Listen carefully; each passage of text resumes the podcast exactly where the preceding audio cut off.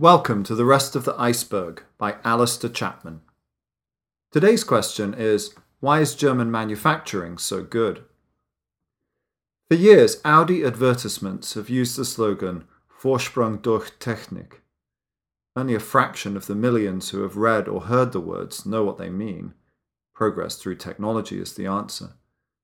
The ad campaign works because people associate German design and manufacturing with quality, precision, and technical brilliance.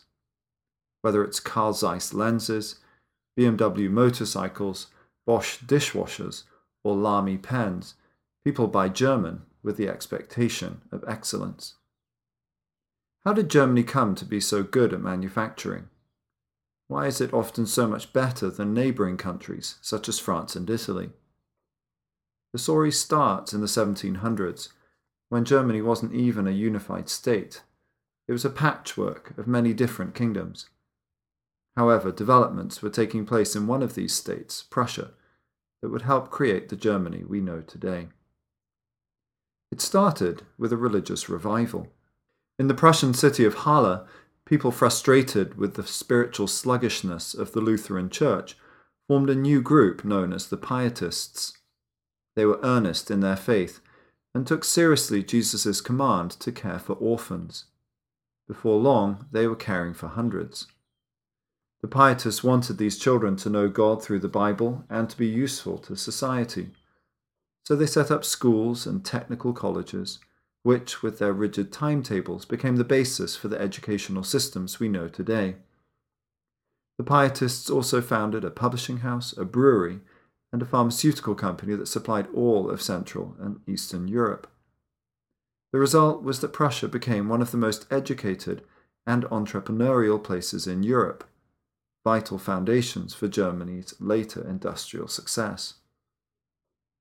The German Enlightenment gave education a further boost a century later. Prussia became one of the first states to make education compulsory for all children.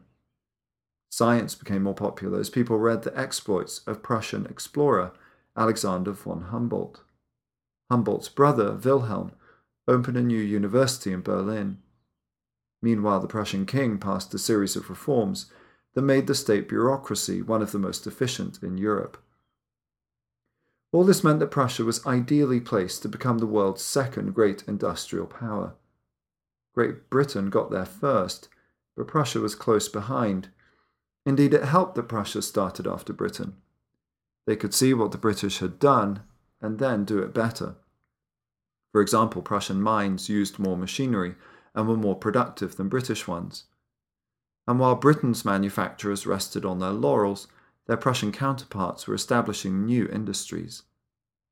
British scientists made many of the key early discoveries in chemicals and engineering, for example, but it was German firms such as BASF, Bayer, Siemens, Bosch, and AEG that did most to develop and profit from these new technologies.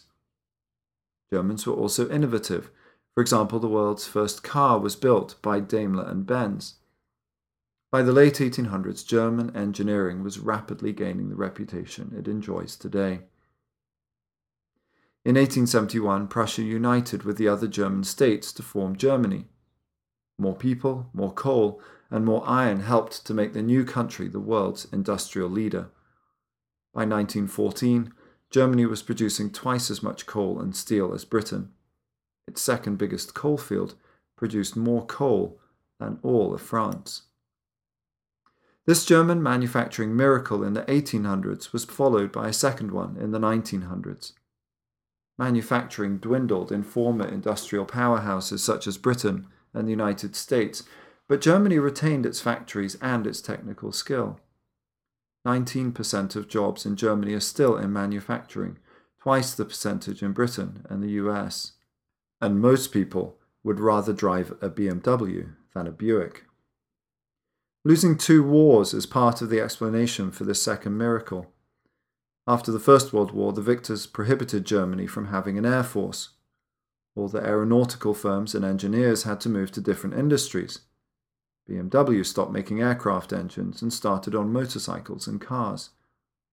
After British and American bombers had destroyed hundreds of factories during the Second World War, Germany built new and better ones.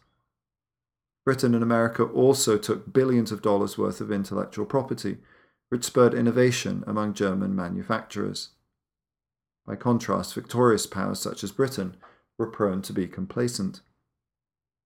Defeat in the war helps explain another characteristic of modern Germany that has proved decisive for its industry, namely the willingness of its workers to accept modest wages.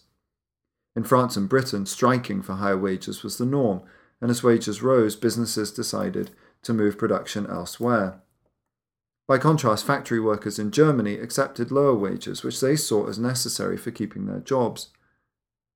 Why Germans were more moderate in their demands is not clear. Some have pointed to a national culture that honours responsibility over entitlement and risk.